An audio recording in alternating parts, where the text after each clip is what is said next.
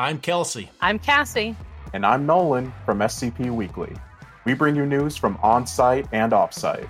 And we share your love for the creative community that surrounds the SCP Wiki. Join us on Tuesdays for new episodes, wherever you listen to podcasts, or on YouTube at SCP Weekly. The file you are about to hear has been thoroughly scrutinized by the Ethics Committee and approved by the O5 Council for release to trusted associates of the Foundation. This is SCP Unredacted.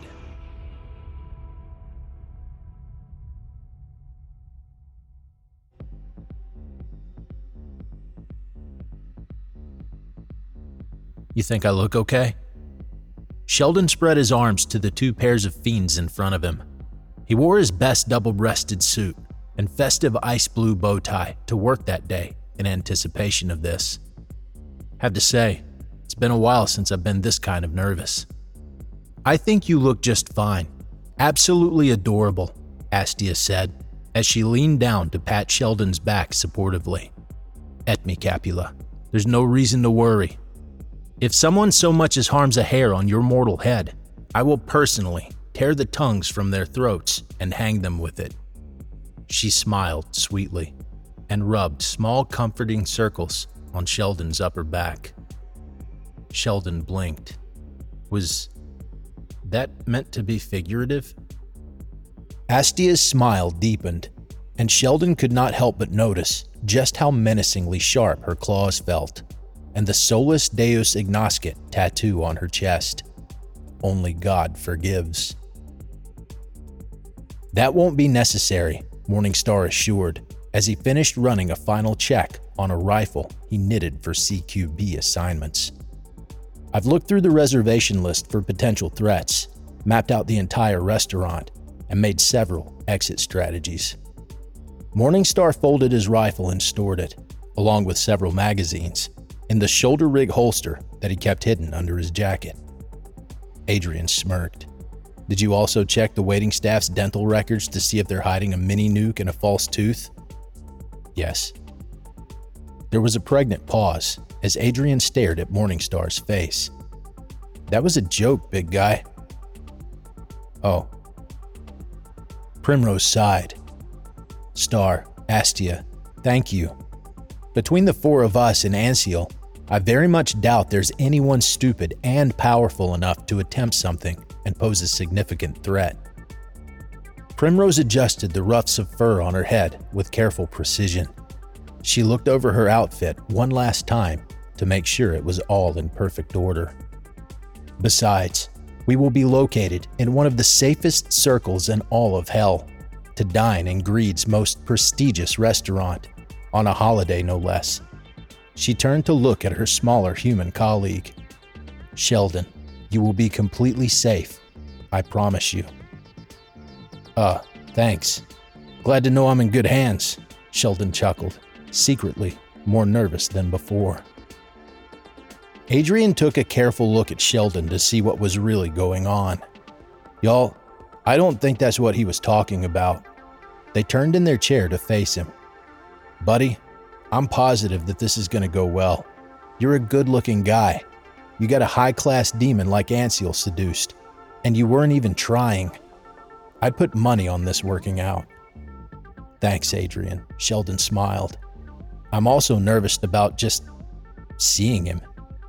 This would be the first time in years we've seen each other. I just. I don't want this to end badly. I know, buddy, but I'm telling you, you got this. Just be yourself. You got this far doing that, right? Sheldon sighed and released the tension in his shoulders he didn't know he was holding. Yeah, you're right. I think I'm ready. Maybe a few glasses of wine will have us feeling ourselves. That's the spirit. Adrian clapped their hands together and stood up. Let's get this show on the road. Agreed. Primrose took that as her cue to open a portal to hell in the middle of the Foundation break room. She closed her eyes and summoned her trident blood rose and all its spiked glory. She held it tightly as it pulsed and perforated her hand. Blood pooled on the ground as Primrose's eyes shot open and glowed a solid bright red.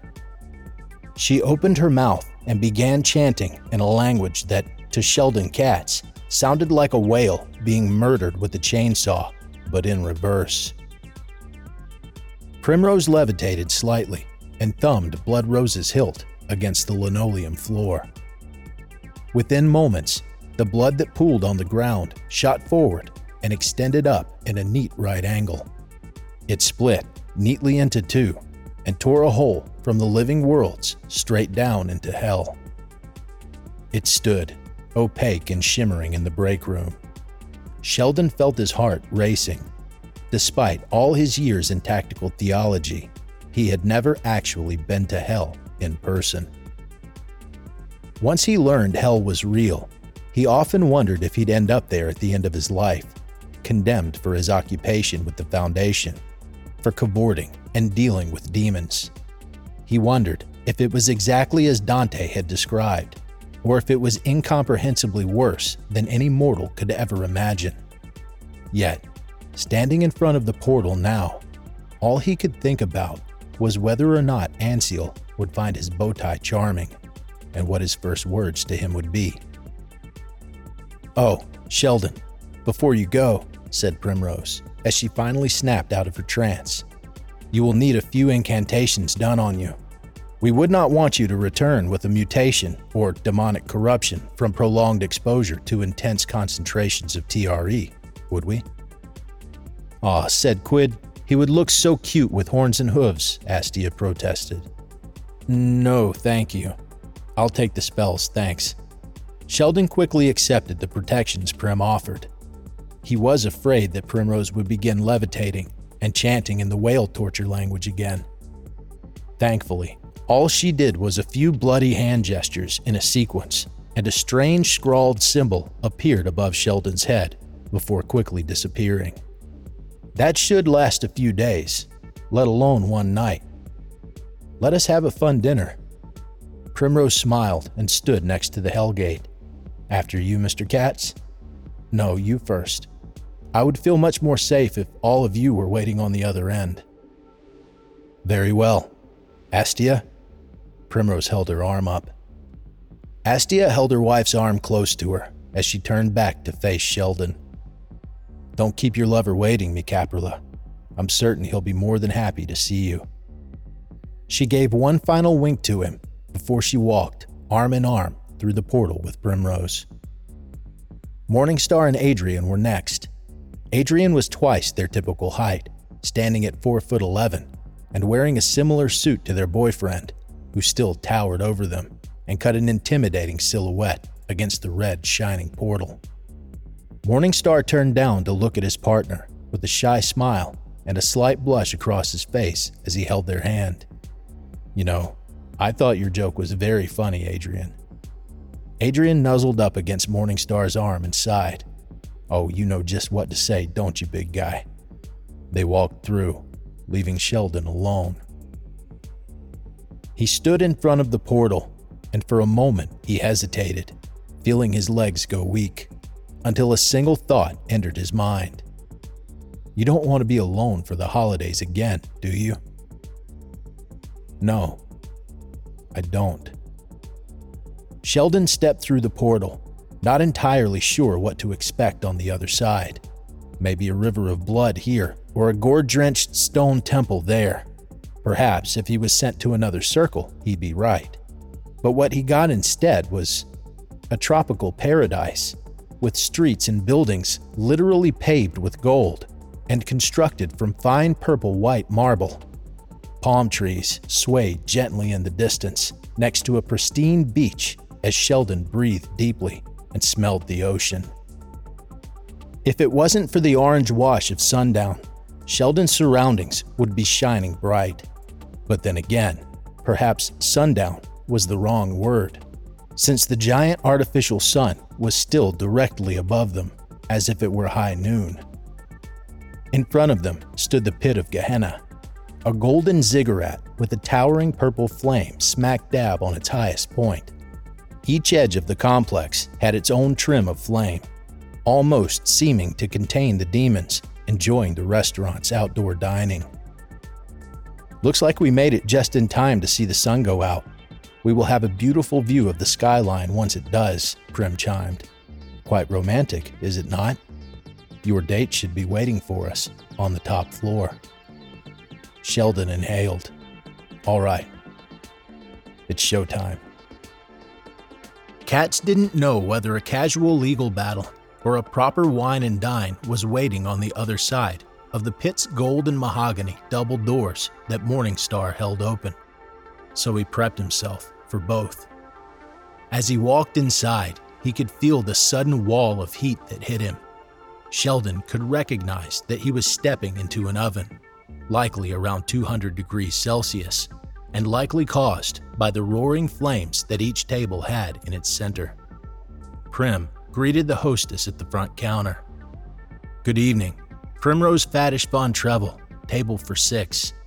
One of our party, Mammon Istjer Ansil, should have already arrived.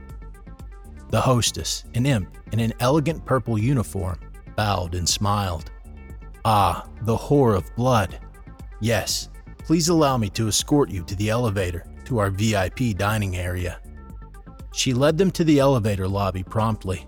As the doors opened and the party stepped in, the hostess gave one last polite bow and wished them all a wonderful evening. Sheldon found a spot near the windows of the elevator cabin and looked out at the view of greed as they slowly traveled up the side of the ziggurat. He looked at the sparkling ocean surrounding the Golden City and tried to calm his nerves. How long had it been since he last saw Ansil? He was still in his early 30s when he was given the assignment to test SCP 738. That was one of his first encounters with the demon, prior even to the creation of tactical theology, when the Foundation realized that deals with devils could be done for their benefit. Would Ansil still be attracted to him now? He was in his 40s no longer that fresh faced lawyer with something to prove to his new employers. He had deeper eye bags now, back problems, and hair that he had to dye due to it turning gray from stress. Sheldon struggled to think of himself as any sort of Adonis or prize catch to anyone. Then, Sheldon just realized. He didn't even know what Ansil actually looks like, did he? It had completely slipped his mind to ask either Adrian or Primrose as to what form Ansil would take tonight. Sure, he identified as male, but that didn't exactly narrow down the choices any. Would a shape shifting fallen angel even have a true form to appear in? What shape would he take then? Would he be attempting to romance some amorphous swarm of buzzing flies, some blob of infernal gray goo? For a split second, he thought of the horrifying possibility of Ansel appearing as his first year contracts professor from law school again. He shuddered in imagined embarrassment. It will be okay, Sheldon. Primrose patted him on the back assuredly. You will do yourself no favors by getting worked up. Just try and relax and take your mind off things. Sheldon sighed and leaned against the cabin walls. You're right. I can't tie myself into knots before this date even starts. I need to think about something else. He tried his best to move his thoughts to something else beyond impending romantic disaster. He thought back to the hostess, and something she said raised a question in his mind. Primrose, what that imp called you before, the whore of blood, I've heard that title around you before, I don't mean any disrespect, but I'm not quite sure how to interpret that. Primrose could only tilt her head to the side. What do you mean, Sheldon? I, uh, it's the whore part, mostly. Primrose could only look at Sheldon confused until realization dawned on her. Oh. Astia snickered under her breath. For what it's worth, mi Caprula, I thought the same thing when I first met her. Well, Primrose began, a whore in hell would be something akin to a sort of royal renaissance person, a multi talented individual at the service and betterment of others. The blood part of the title means by sword, pen, or bonds. Bonds As in money? Well, yes, sometimes, but no, Prim stated before the elevator chimed open. I meant relationships. Thank you for listening. If you like what you hear, join my Discord community, hire me on Fiverr, or help support me by becoming a patron for as little as $3 a month. Regardless of tier, all patrons get early access to every single episode. The links are in the description. I don't have the talent it takes to write a skip. All I do is read.